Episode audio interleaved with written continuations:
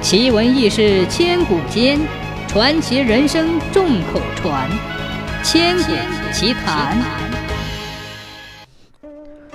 明嘉靖四十年，巡按崔栋把一件疑难的案子移到了淳安县，点名由善断疑案的知县海瑞全权审理。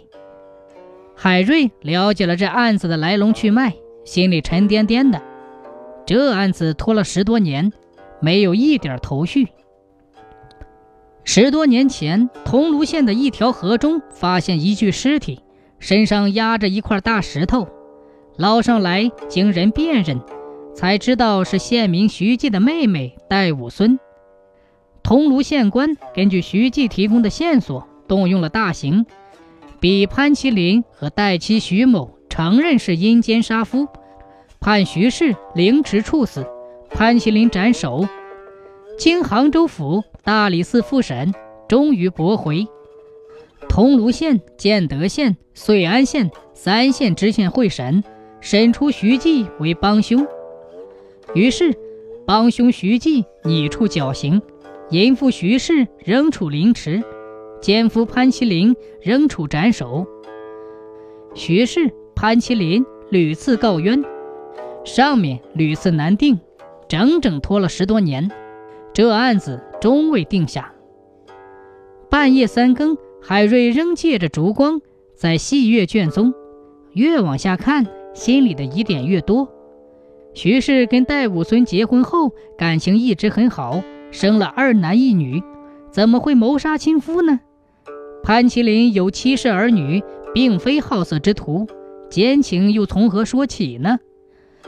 他又翻了翻原判决书，一行字赫然入目：徐氏串通他哥哥徐继，潘麒麟串通家中的仆人潘小毛，掩护他俩通奸。海瑞更是生疑：世上哪有这种大事声张的通奸？海瑞脱去官服，换成便装，深入林里细细查访。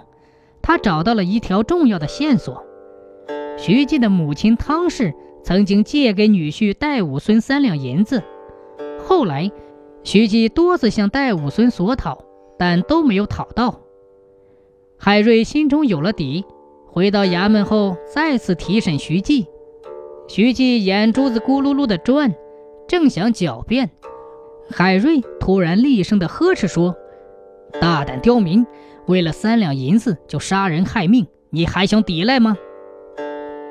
徐继见那形势是纸包不住火了，颤抖着交代了害人的经过。戴武孙借了三两银子，久久不还，徐继怀恨在心。那天，潘麒麟带着仆人潘小毛因公外出，投宿在戴武孙家。戴武孙外出买酒招待，正好碰上徐继，便乐呵呵地邀请徐继一块到他家喝酒。徐继沉下脸。问三两银子什么时候还？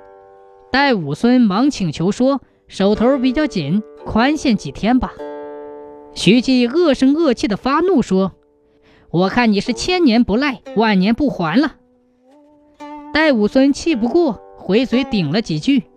徐继恼羞成怒，操起身边的石块砸死了戴武孙，再将尸体扔进河里。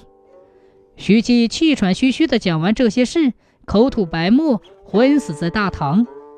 一件十载积案终于水落石出，徐氏和潘麒麟的生命和名誉得到了保全。